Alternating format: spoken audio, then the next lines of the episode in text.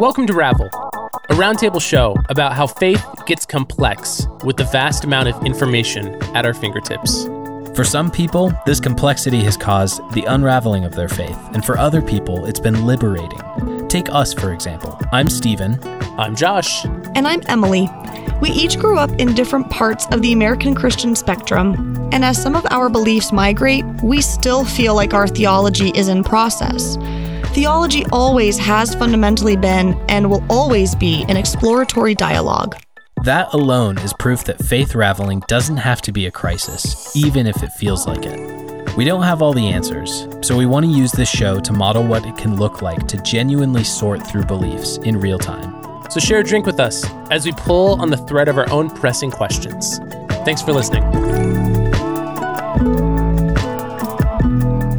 Hey, y'all. This is just Josh here. We are doing a rerun of one of our favorite episodes from the archives, probably the most summer vibes episode we've ever done, which is funny because we recorded it as episode number 23 back in February of 2021, which is definitely not during church camp season. But we had a lot of fun. We reminisced about the good, the bad, and the ugly, and hopefully this episode is just as much fun for you as it was for us. Enjoy. Hi, everyone. How are y'all doing? Good. It's a new day. This is great. Good. Uh, so, first, I want to know what are y'all drinking today on this fine uh, recording day? I'm drinking something for the first time. This is a grapefruit IPA from Ghostfish Brewing here in Seattle. Uh, it's gluten free though, which is really unique. And I Oh, usually wow. don't love IPAs, but my roommate drinks this all the time, and she loves it. And it's pretty good so far. It's refreshing. So oh, how I'm loving it. nice. Good. How about Josh, you, Stephen? What was your experience of that of that leftover Thanksgiving Sprite tea that I Oh saw my in the Marco yeah. Polo? Oh my gosh, you guys, if anyone listened to uh, our episodes around Thanksgiving, what I did was Stephen's suggestion for putting tea bags in a bottle of Sprite. I did a raspberry tea and you like let it steep for a couple days. I just found it this week in my basement fridge. I don't know how I lost it, but I found it. And it was still carbonated, you guys. It had been uh, it's about 3 Did- months away. Oh, It was Wow. still carbonated a bit, and uh, it was really syrupy. Me and my roommate drank a little bit, and it was like syrupy in taste. It was good. Do you think? Do you think that's because of the tea? I guess so. Yeah. Did you have any of it at Thanksgiving, or did you just leave a Oh, yeah. sealed bottle? Oh, okay. No, no, no. We had like half of it, and that's why I'm surprised. I don't know how I lost the other half of the bottle that was still there. That's very weird. That's very Hmm. weird. Yeah, Wow. but uh, I mean, nine out of ten would recommend. nine.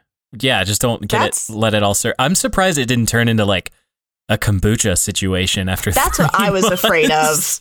That could have Yeah. been very questionable.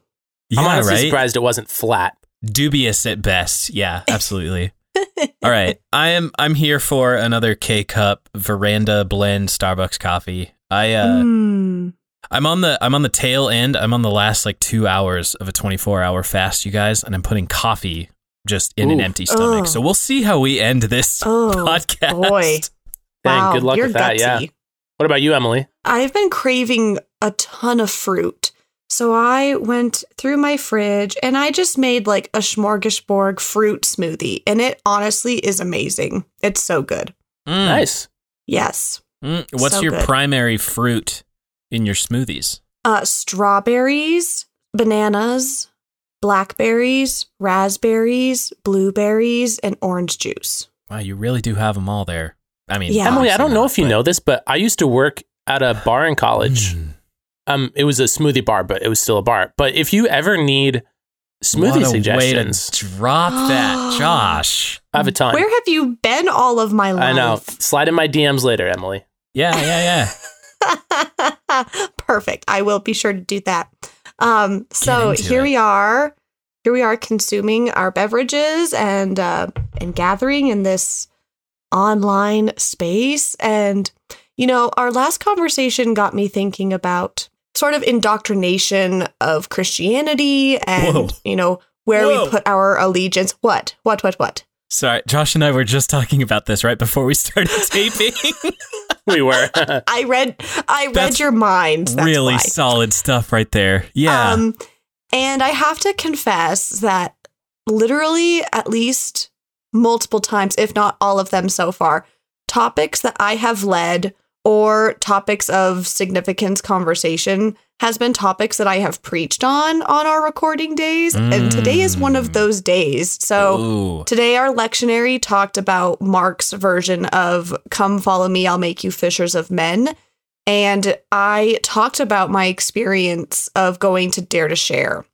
And right then and there, I was like, oh, MG, we need to talk about these conferences, these evangelical sort of, you know, youth uh indoctrinal events in the Christian spectrum that I'm sure well actually I'm pretty sure all three of us have actually attended something of that nature.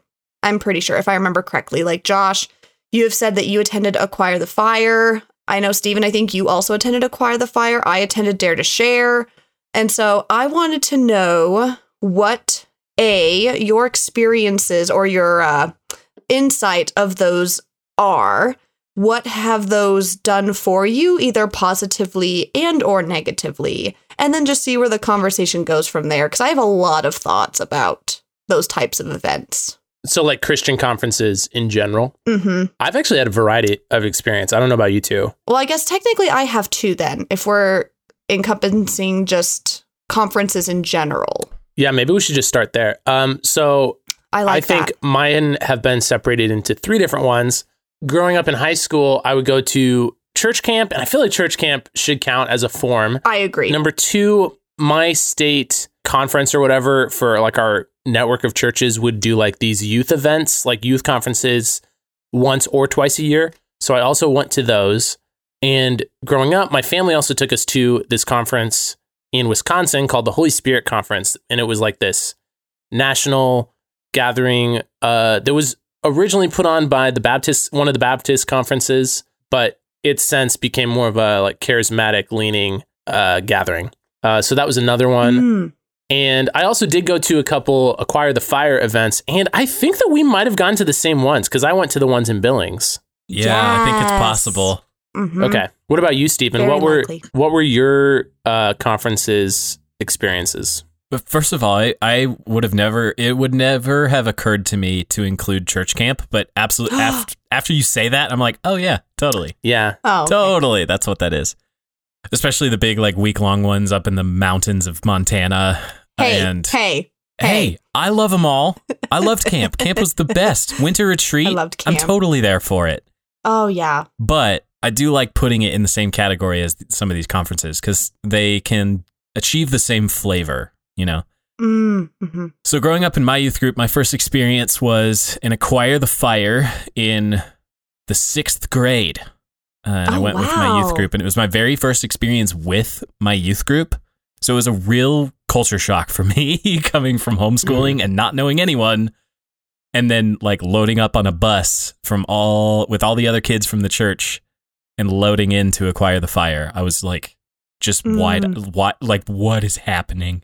So that was my first of three Acquire the Fires I've been to. I've been to one Dare to Share in Denver, and I also went to another lesser known conference in Denver called Planet Wisdom. Hmm. Oh. And what set it apart for me, so like if Acquire the Fire is a big evangelistic tool in that the organization exists to get youth there to evangelize to them and like precipitate salvation then dare to share takes that to the next level and they they say like okay now it's your turn we're going to train you how to have these conversations to share your faith with people in Hmm. your life planet wisdom in my mind and actually ha- my my uh, youth pastor actually described it this way as like planet wisdom is the next step beyond dare to share and they're like okay now you're sharing the faith but th- let's really go deep into what you're sharing and why you're sharing and Huh.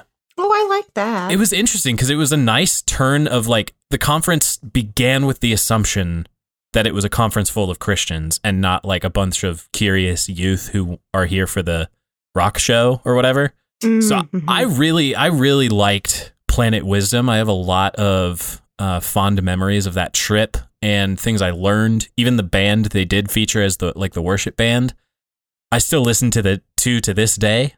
Because I think they're good musicians, and I got to hang out with the drummer backstage during the oh. conference, and it was like it was What? really cool. So are you saying I haven't heard of either of those? Are you saying Dare to Share was the evangelize the attenders one? No, I'm saying acquire the fire. I mean, it's kind of in the name. Like acquire the fire is the one that you want to share the gospel with the people there in the big MetraPark arena, right? You want to cause more Christians to walk out of the building than there were that walked into the building to begin with. And then Dare to Share is the one that trains you on how to evangelize like in your communities and in your classrooms and in your high schools or whatever hmm it turns the evangelistic script instead of like trying to make you a Christian at Acquire the Fire. Dare to Share is like, okay, now you're a Christian and you need to multiply too. You need to make Christians yourself. Mm-hmm. Gotcha. Okay, that's a good distinction. Emily, what have your That's at least, yeah. I so church camp, obviously, and if you haven't heard my No Normal People episode, um, I talk about camp a lot. So sorry, uh, church camp for sure. I went to oh my goodness, starting in sixth grade. So I've been to probably seven Dare to Share events and like three Wow. Acquire the Fire events. Wow. Um, and and we went to one in Seattle, and all the other ones we went to were in Denver for Dare to Share. And to be wow? honest, I've like, I never heard of Dare I- to Share until today. How have both of you guys gone to that? I've never heard of it. Hmm. Oh, well, we can get we can get into that. Maybe for it's a sure. Laurel, Montana thing. It must be a Laurel thing, definitely. I yep, not even ashamed of that. Um, and then our church conference in the Methodist Church, now Mountain Sky, formerly known as Yellowstone, before we merged with Rocky Mountain, we would host youth events called Convo, and those were so fun. Those were like your winter retreat, Stephen, but they were crazy, like very crazy, just wacky games and not at all like completely like biblical based. It was just a great time. Um, and then our conference would host for adults and for anyone really to attend other conferences throughout the year. And then I would actually count like our legislative conferences as part of that Hmm. and I'll get into that later. Um, so I was like a voting youth delegate for our annual conference, Hmm. and my sister and I were delegates when we went to Germany for our conference, um, representing the United Methodist Church. So I've done a lot of uh, things like that. I Yeah. guess I should amend mine and say that I've had varying levels of leadership at some of these conferences. Like at the uh, Montana State ba- Baptist Convention youth ones, I was like a student leader for several years, like I think for three different years. At the Holy Spirit Conference in Wisconsin, I have helped lead worship. I have been a youth volunteer. I have uh, led young adult groups, stuff like that. So I've been like a participant, but also like a volunteer leader in varying capacities as Yeah. well. Mhm. Now that we're Wow. now that we're talking in this kind of world of like collecting youth together for a big moment, like Emily, you participated in Girls State in high school, right? No, I did not. Oh, see, I Which thought you actually, were. I was kind of glad I didn't.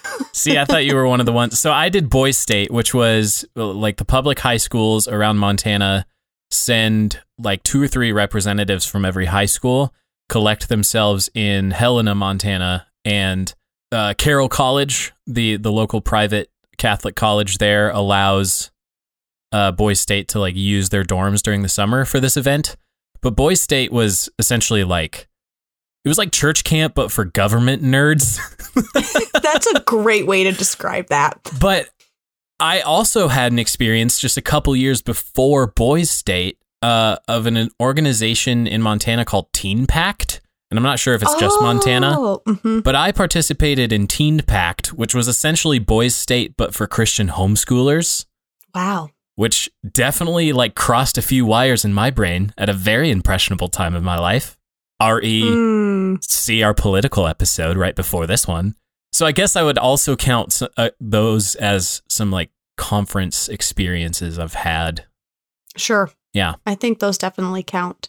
So, of your experiences, what were some prominent moments for you and why? Like I like today in my sermon I talked about how one dare to share in particular was very moving for me because like I had been to so many of them and I had heard the spiel, and I kept coming back, which people would be like, well, why do you keep coming back? And a big reason was because of the music. Like, I loved those bands, Hawk Nelson. I'm talking OG Hawk Nelson, okay? Yeah. I'm talking early 2000s Hawk Nelson people. yeah. Right. Uh, Stellar Kart. Oh Um, gosh. oh gosh, Skillet.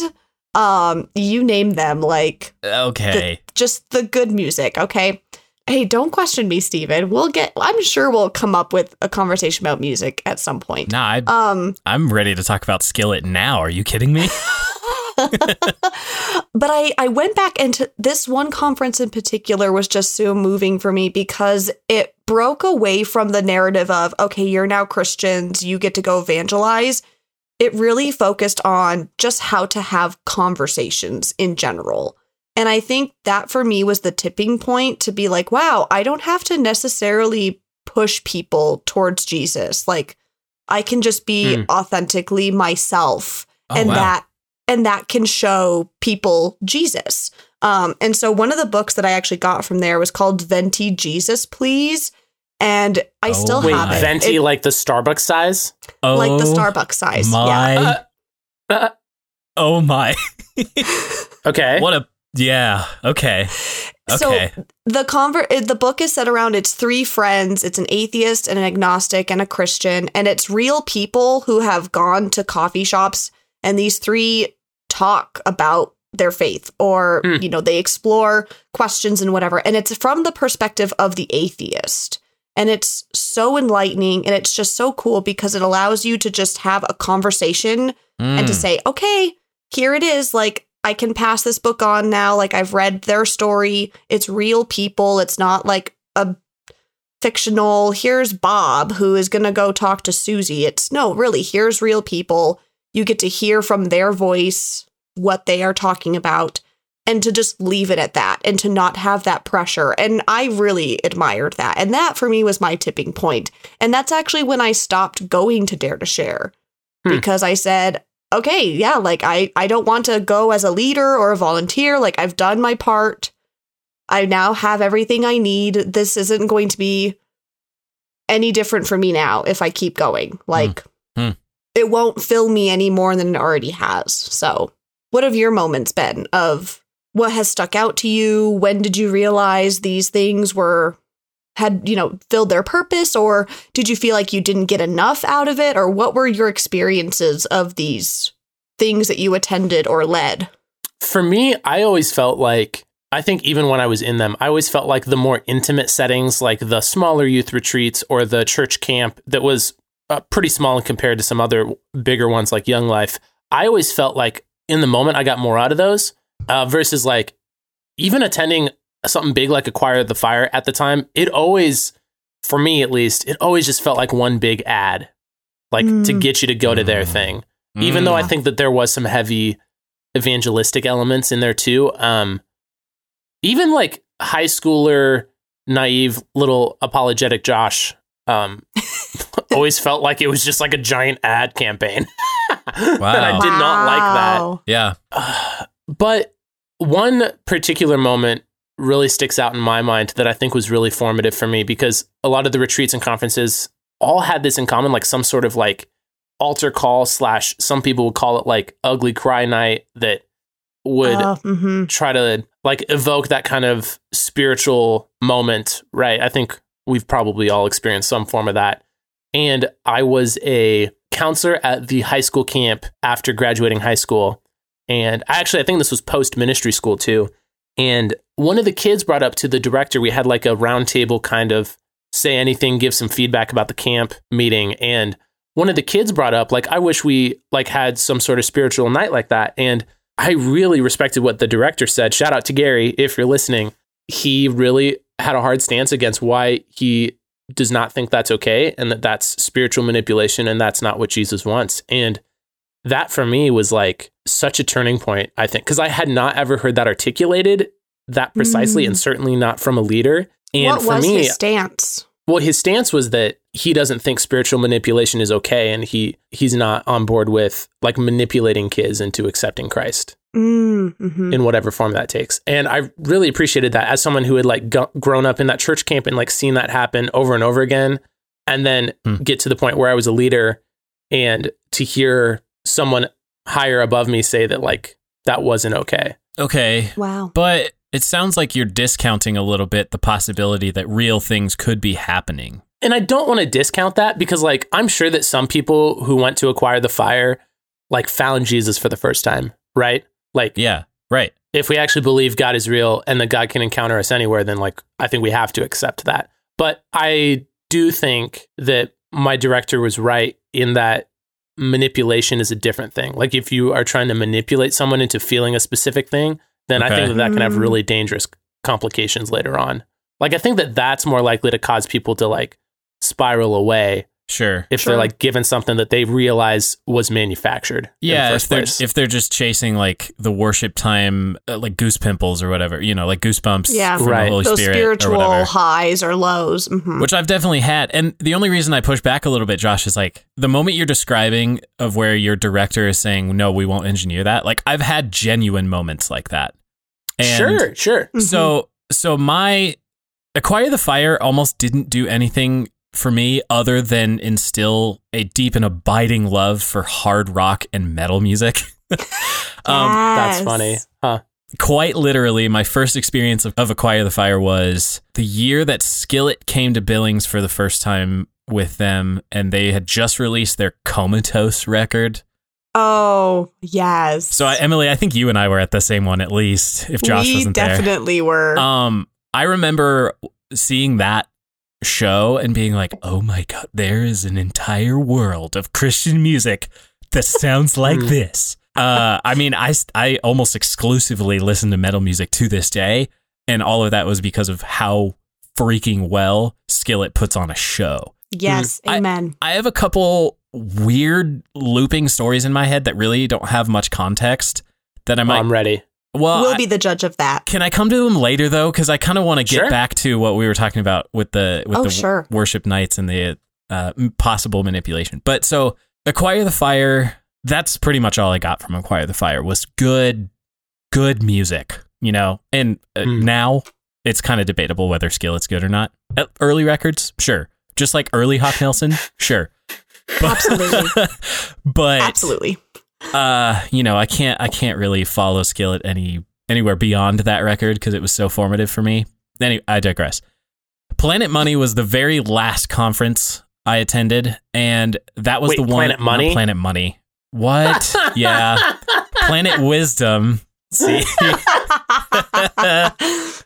Planet Wisdom is what it was called. That one was really formative for me because again, the the premise of it was we're all here as Christians to grow deeper rather than uh, rehashing a lot of evangelistic tropes or whatever. I wish I had attended something like that. And Ugh. it was really special because it was like a three day conference and it was a series of 10 lessons that were kind of cut up with like other speakers and other bands and just a ton of worship time, uh, which is why like I still follow that band to this day because it was Planet Wisdom was the first place that I actually encountered a genuine worshipful moment.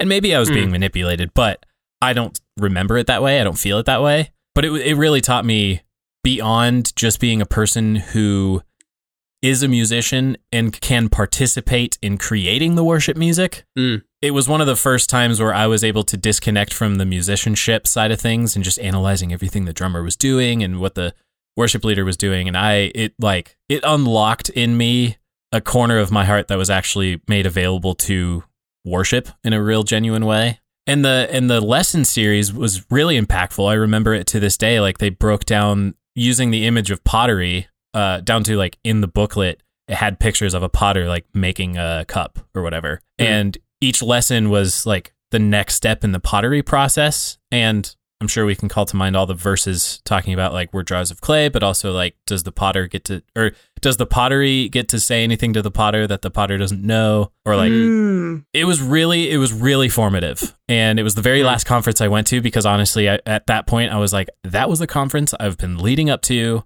and now i feel like i can retire this part of my christian career in attending these big uh these big collections of of people you know but Mhm. so if that was what taught me what worship music could be in my life, Hmm. there's a specific evening we had at summer camp once, and I'm sure any of my friends who are in youth group that are listening to this podcast know what I'm talking about. We had a night where it was it was on the schedule to we are going to eat dinner and then uh youth pastor was going to give a short sermon and then we were going to share communion, do a couple songs of worship and then it was like this big hyped like it was the night to play the night game outside, right? And we got into the sermon and we started playing some music while we all like collected our elements for communion.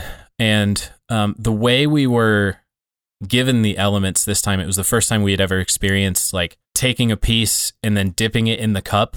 Mm, I'm sure that there's a specific word for it, but I'm blanking on it now. It's called intinction, Oh, there you go. like where, where you dip it into the cup. Yeah. Yeah. Yeah. Thank you for this. Yeah. So it was the first time I had ever experienced that. And for some reason, the rest of my youth group also, we were all kind of like, you know, because we're at, we're the church that has the little slotted plate that has all the tiny little plastic cups full of juice that we pass all the way down. So you have this tiny little thing and then like an oyster cracker or whatever. But uh, Ugh. Just having the bread and dipping it in the cup was new. And I think all the new context creation that was happening that night Hmm. really, really turned our community into something really special that night. Like we all talk about it. Even those of us who don't identify as Christians anymore still talk about that night as one of the most impactful nights of our lives. And Mm. so we shared communion and we kept playing music and the worship pastor was like, "Hey, I know we had game night, but do you guys want me to keep playing?" And he kind of like dismissed the rest of the band so the band could participate or whatever.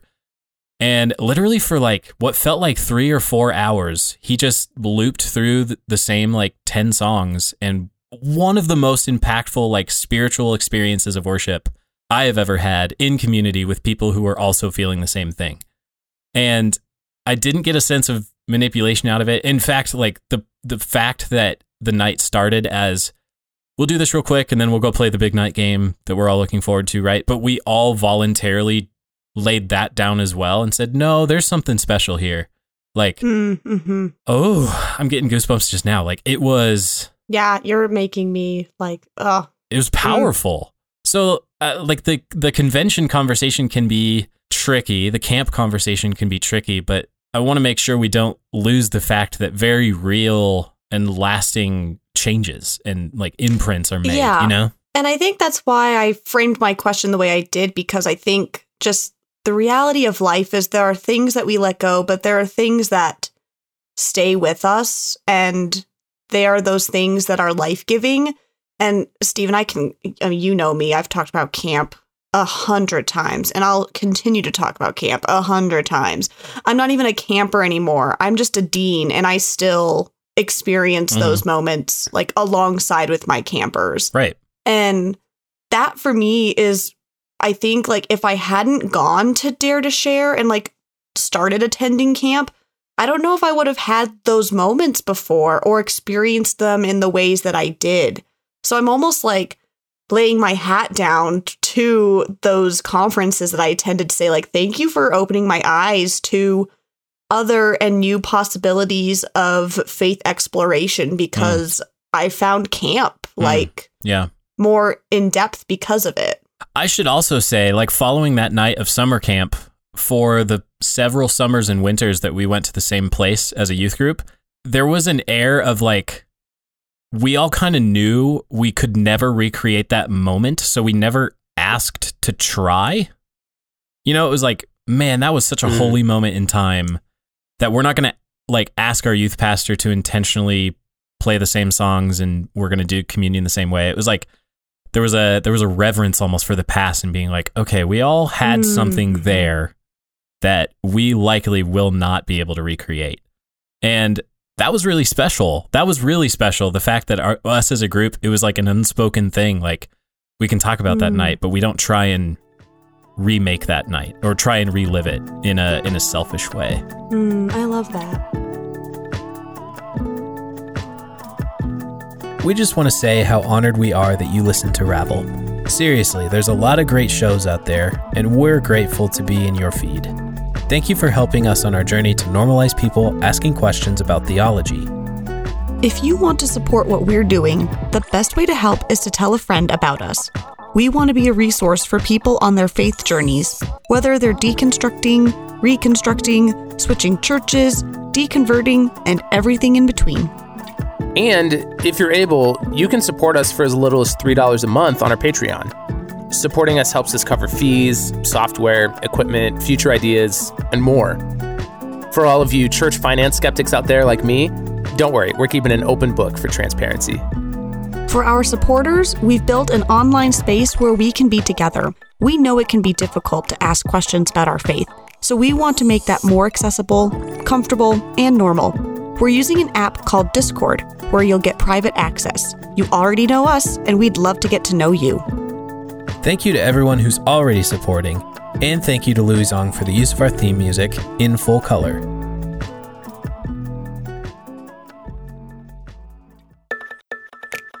Following that, too, that's also what inspired me to get involved so heavily in worship leading at church, but also all throughout high school.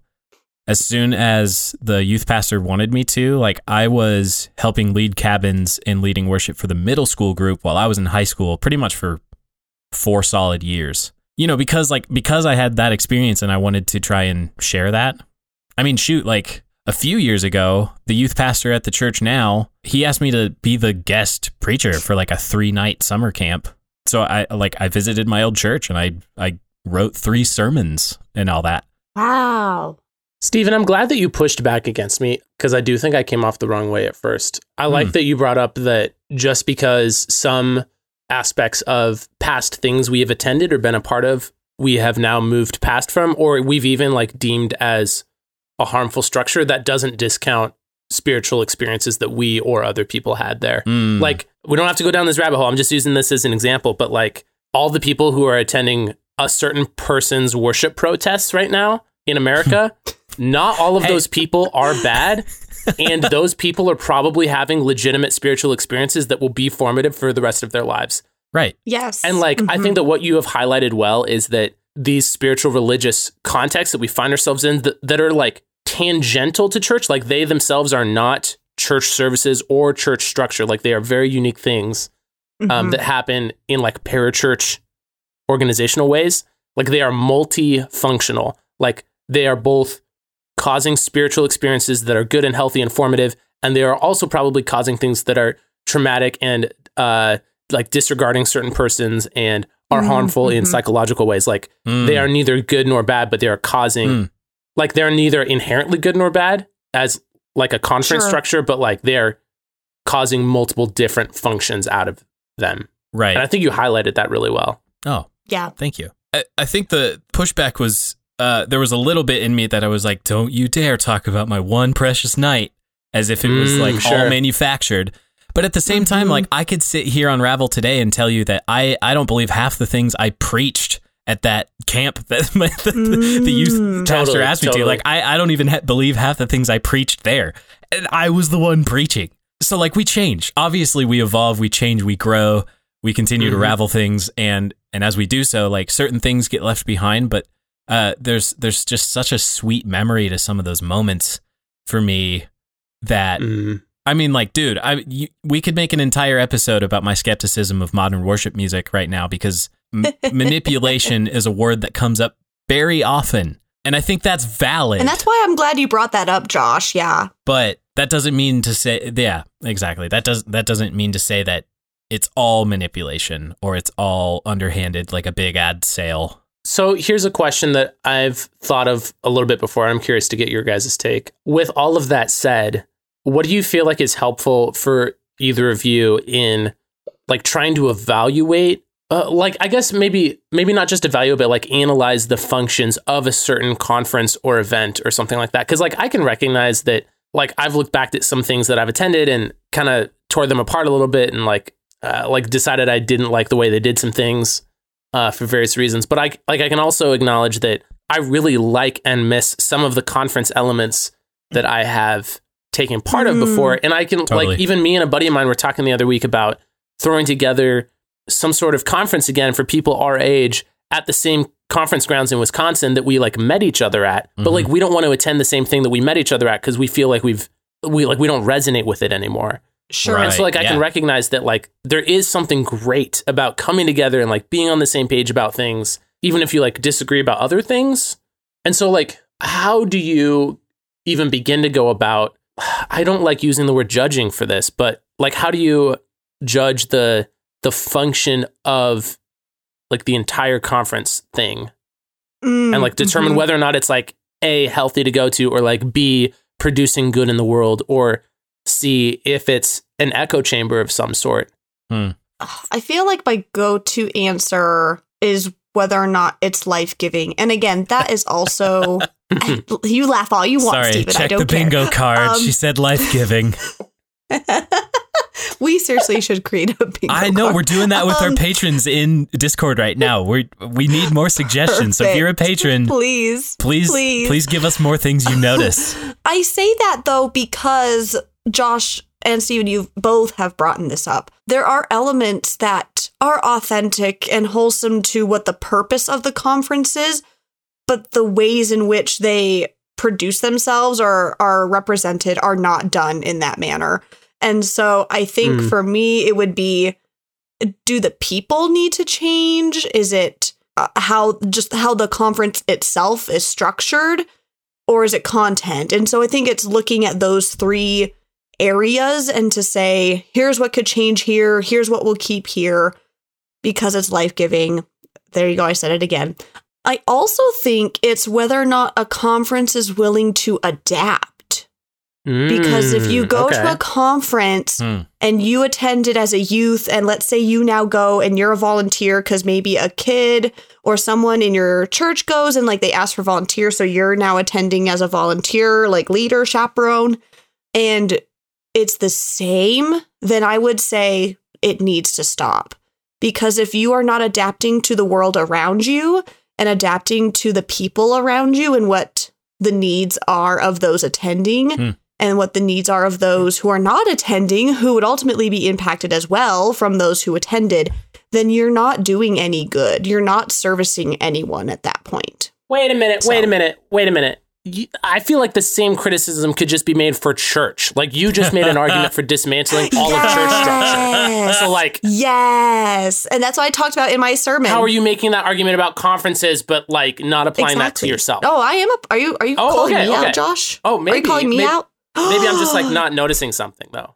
Josh, you have heard me say a, per- a pastor who doesn't acknowledge the world around them is doing That's a true. disservice to their congregation. I have Like, literally if heard you, say you- that. if Right. you as a congregation, you as an organization, you as an institution, you as a conference, insert blank here, do not adapt to the world around you, then you are ultimately doing a disservice to those people whom you are serving Mm, and those who you could potentially serve.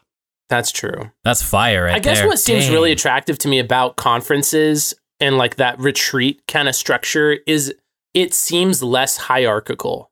Like that is that Mm. in itself is attractive to me. That like it's more collaborative, it's more team based. It usually not always, but it usually transcends the denomination somehow Mm. and is like trying to incorporate and involve lots of different denominations. Yeah. Oh, and I yes. love that idea for some reason. Like the Well, whole unity thing. yeah. Like I like that idea. Totally.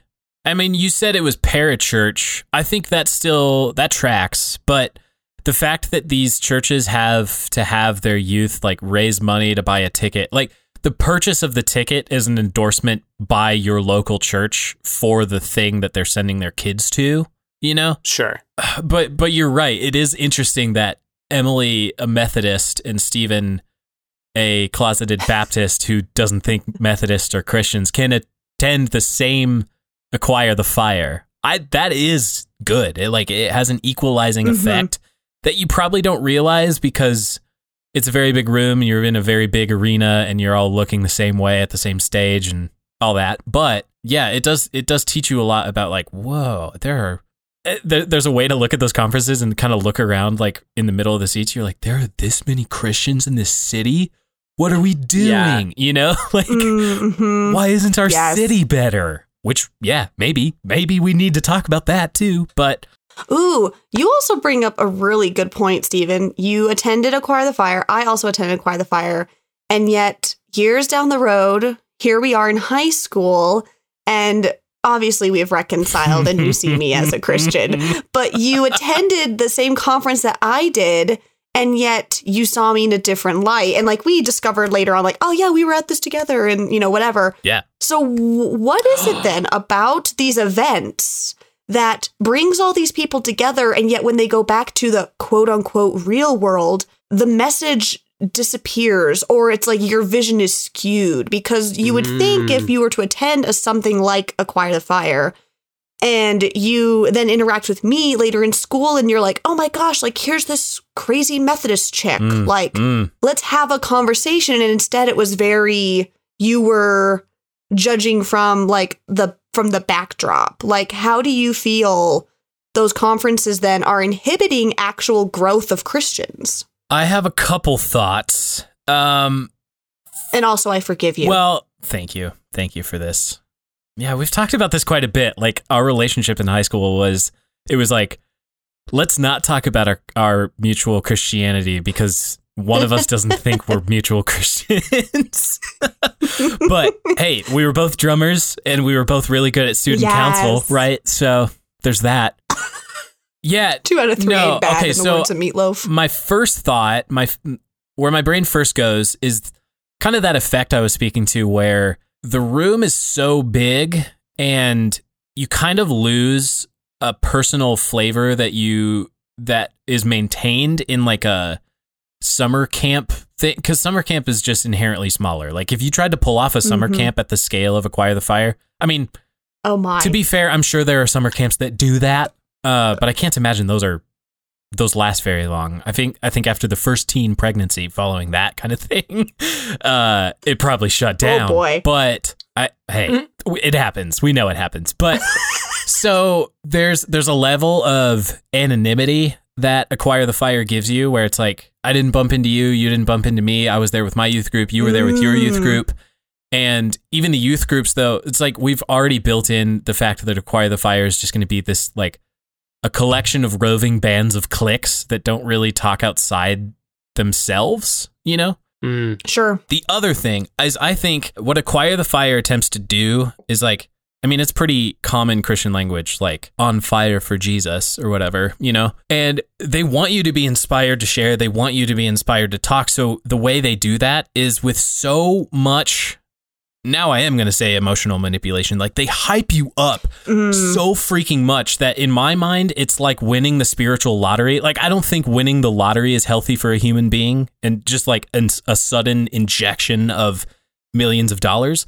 In the same Mm, way, I mhm. don't think it's healthy for a soul to have such an injection of like spiritual excitement because inevitably a week later when you're like you're doing the dishes because it's your chores and your mom is like you're loading the dishwasher wrong it's like but i'm supposed to be on fire for jesus and you're like i'm back to I'm back to loading dishes and then all of a sudden you just it's it's quite literally a high that you crash Oh, off for of, sure. right oh that's a good point that i think is a crucial effect of what these conferences can have on a person especially a very young impressionable person that is also important Well, like, okay, I'm with you, Stephen, in that I have totally had formative spiritual experiences in the smaller church retreat setting, Mhm. in the larger, like, big conference setting. Like, I have had spiritually formative experiences that, like, I can remember off the top of my head that, like, I think put me on a track towards becoming a Christian and, like, making a conscious effort to, like, be a Christ follower. I can think of one example. I think I was in sixth grade. I'm pretty sure it was the first church youth retreat I ever attended. totally And it was like one of those after worship, like post service, like, you know, if you just need to meet with Jesus, like do your thing right now. We're just going to be here in the background. Like you just meet with God.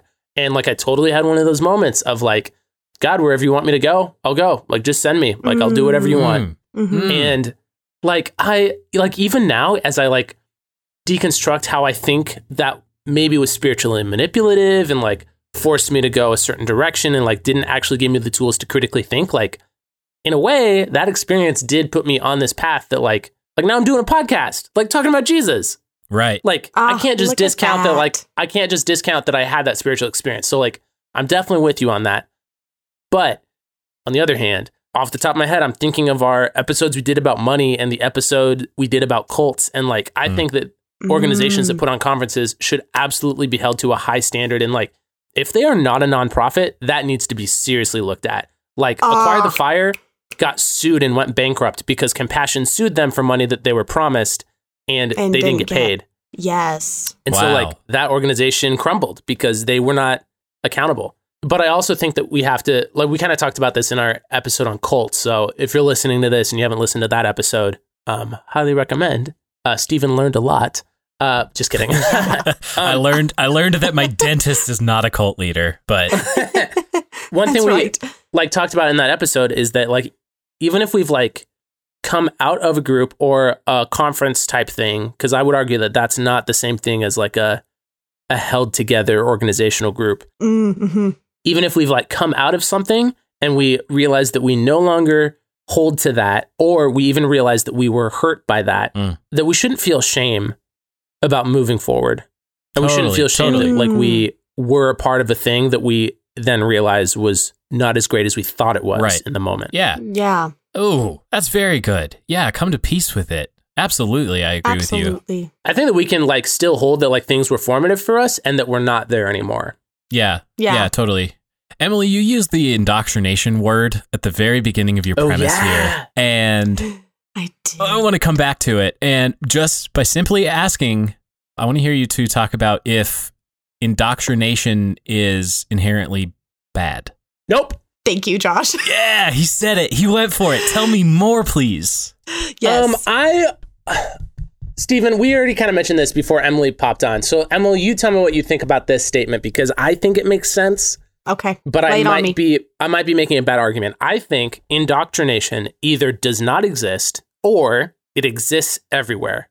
Uh, Like it can only be one or the other. Like it's not like some things indoctrinate you and some things don't. Yeah. Like I think it, it it either does not exist as a construct or it exists everywhere. mm, okay. Yeah. I I would accept that statement. Is there a third option here? I just, my brain hears that binary and I'm like, well, the ooh. third option in my mind that I hear, the reason why I say that, Stephen, this is a good question, is that I think some people are of the opinion that, like, oh, like those Christians over there, or like insert group, it doesn't have to be anti Christian people. Mm. Yeah. Like that group over there is just indoctrinating people. Right. Like, kind of like we talked about on the Colts episode, I think a lot of people use it as a dismissive point. Like, they, Sure. they use it as like an in group, out group, us versus them. They are indoctrinating, yeah. we are not. Yeah. And I think that is completely unfair. Right. Oof. Yeah. Like wow. I think That's- that I lean towards like indoctrination is everywhere, but like on the sociological level, there is no distinction between brainwashing and re-socialization. Like socialization, Mm. like what sociologists call socialization is like the process of like you learning how to be a human and like have consciousness, right? So like you exist in a group, you're an individual, but you're a part of humanity and like that process of growing up, they just term socialization, but like when you study a group that like is indoctrinating people, there's no functional difference between like you just learning a new mode of becoming human versus like brainwashing is kind of an outdated term. Yeah. So like they would just call it re-socialization, but like Totally. hmm if you're talking about it in terms of socialization, like everything is socializing you. Like America is indoctrinating you. Yeah. Capitalism and or socialism is indoctrinating. Like literally Every Mhm. ideology- Everything. Yeah. is indoctrinating. If you. there's a positive assertion to make a stance on, it is indoctrinated into you. I think I'm willing to say it that, Yeah. that heavily, right? Like if you're going to Yeah. make a positive case for anything, indoctrination is at play. oh yeah, I see what you're saying. It to- Yeah. it totally works. Like It take does. Yeah. Five years ago, pre uh, discovering even what podcasts were, and now look at Stephen five years from now. Like I am who I am because of all the things that I've chosen to make an input into my brain and into my ears through the podcast I listen to. Like so I've probably Sure. strayed more toward the center politically and possibly even more left than I would have been uh, comfortable with a few years ago just by the things that I'm listening to.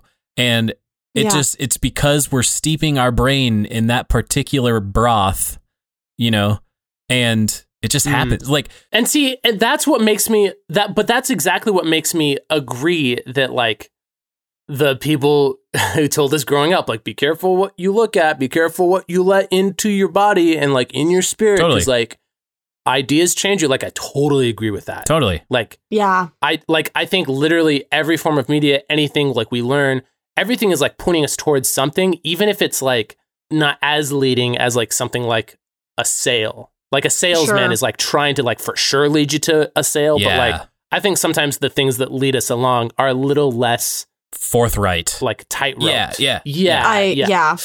But Ooh. like they're still leading us somewhere. So like it's kind of funny that like like Stephen, you and I were both homeschooled. Like I feel like both of us probably got the whole like things are trying to lead you down a certain path.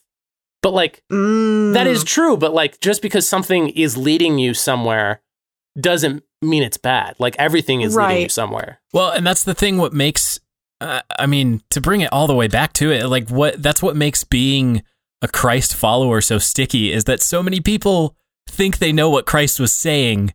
You know, so like Mm, mhm. Mm. to be a Christ follower, like it takes a lot of work because I mean, it takes Yeah. the ravel work here that we're doing because we're trying to Mhm. like identify all these things that come from our family of origin and the way we were indoctrinated when we were young, even by going Mhm. to these conferences. So bringing it all the way back to the conference, uh, I get that we need to maybe hold these conferences accountable to like, let's see where your money is going. Like, if you're not a nonprofit, like, what are you actually doing with it? Are you just here to make money? All these are valid questions, but we also have to recognize that it's very hard to build a conference on like not taking a particular stance on anything. You know, like oh, like sure. I've considered going to the Bad Christian Conference or the liturgist gatherings, and even they they have Mm, something mhm. essentially to sell you, something to indoctrinate you with, because they have they have positive stances on how our human life should be explored. You know, so Sure. like we can't just say like a conference wouldn't be successful if they somehow like convince you to buy a ticket to a thing where like as soon as we all show up they're like all right now what what do you guys want to do like that doesn't Mm. it Yeah. doesn't work so they need something to stand on they need I would argue, except in something like a presentation conference. Like I have, I have presented at scientific research Oh, conferences.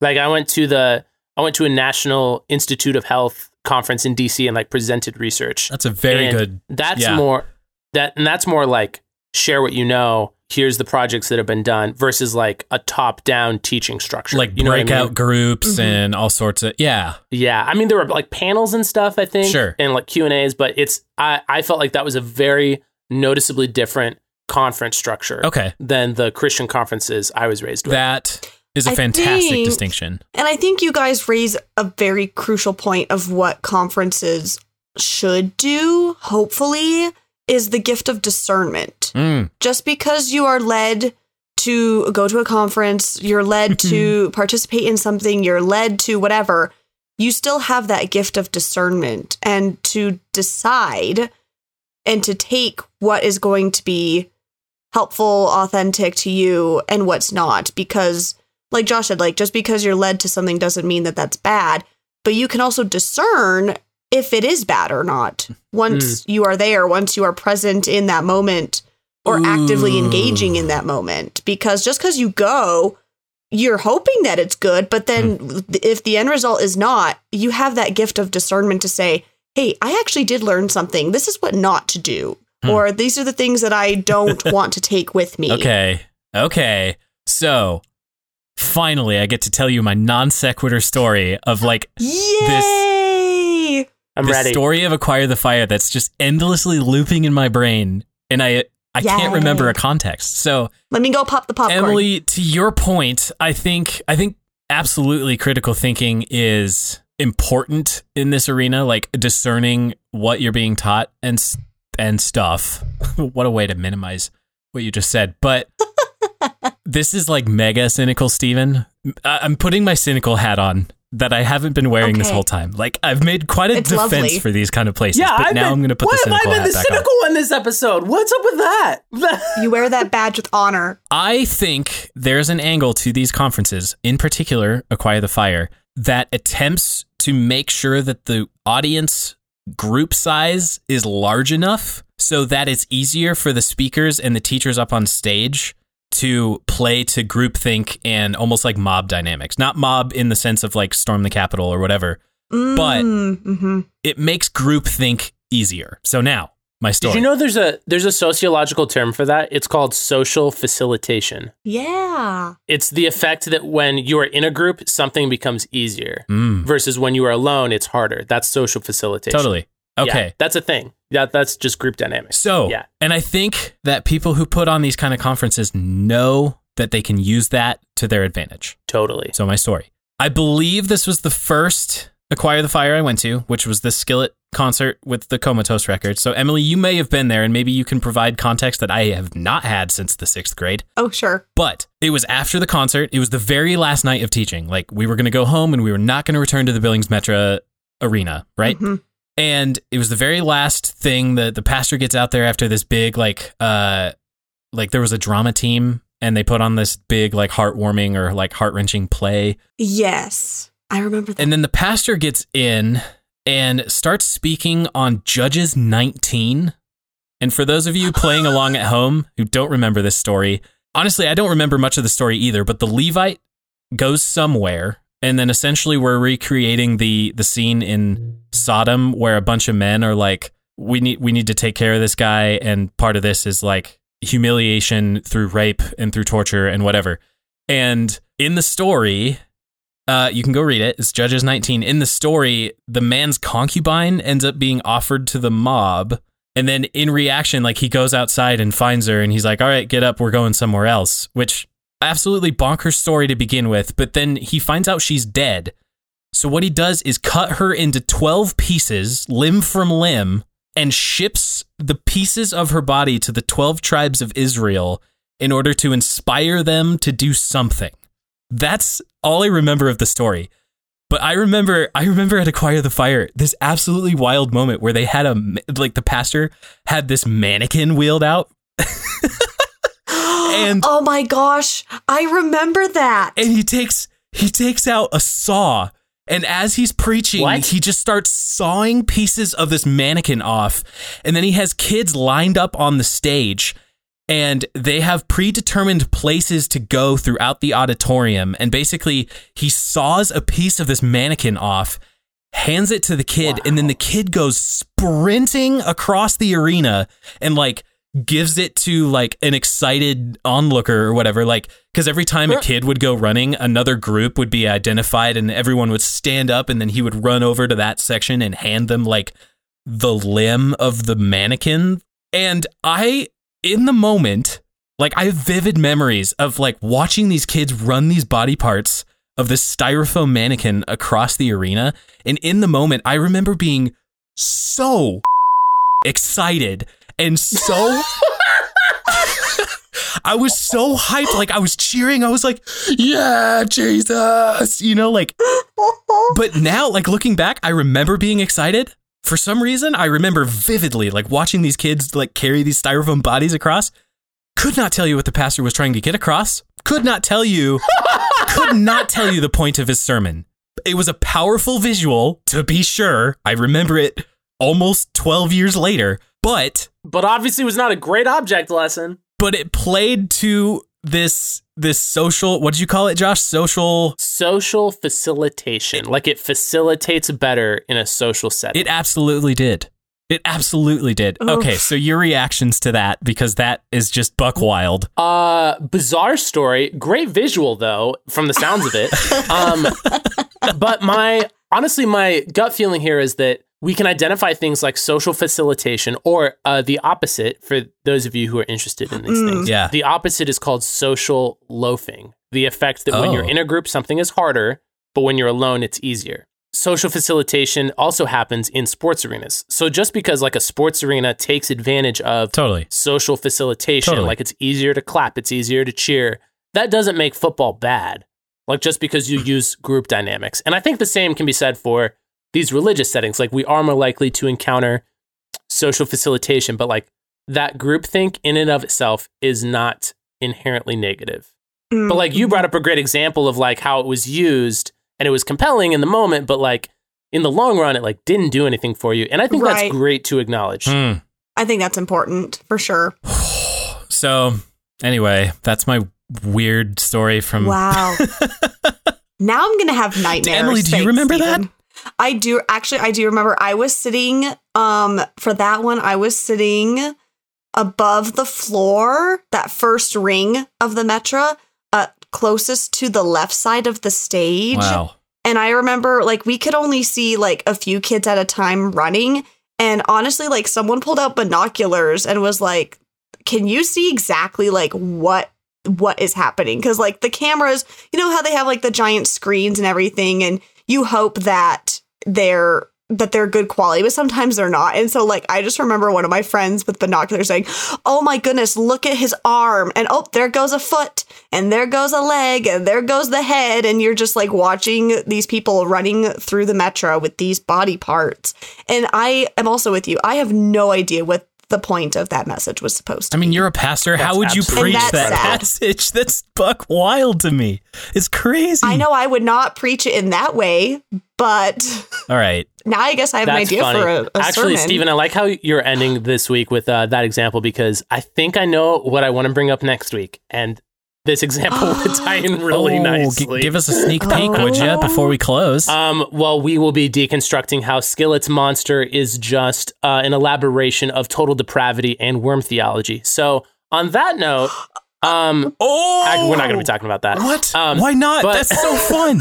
On the, I know that's that's really fun. Maybe bonus episode? oh, Question oh, mark? I don't oh. know. Question mark? we don't really do bonus episodes Nah. yet, but if you do want to support us on Patreon, we are on Patreon. You can find a link in the show notes. Also, you can find a link to anything we talked about, any books we talked about. Uh, I don't think we mentioned any articles this episode, but we will have a link in the show notes. Absolutely. Emily, will you lead us out of this discussion of conferences? Absolutely.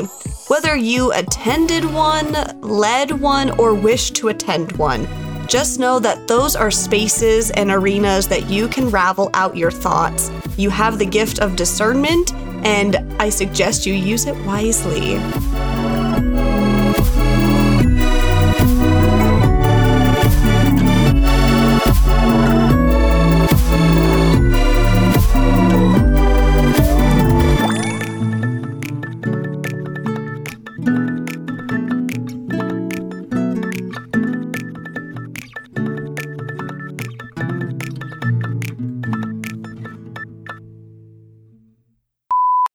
All right, let's see if the fourth take is the charm. I'm just like all rubber. I'm all butter.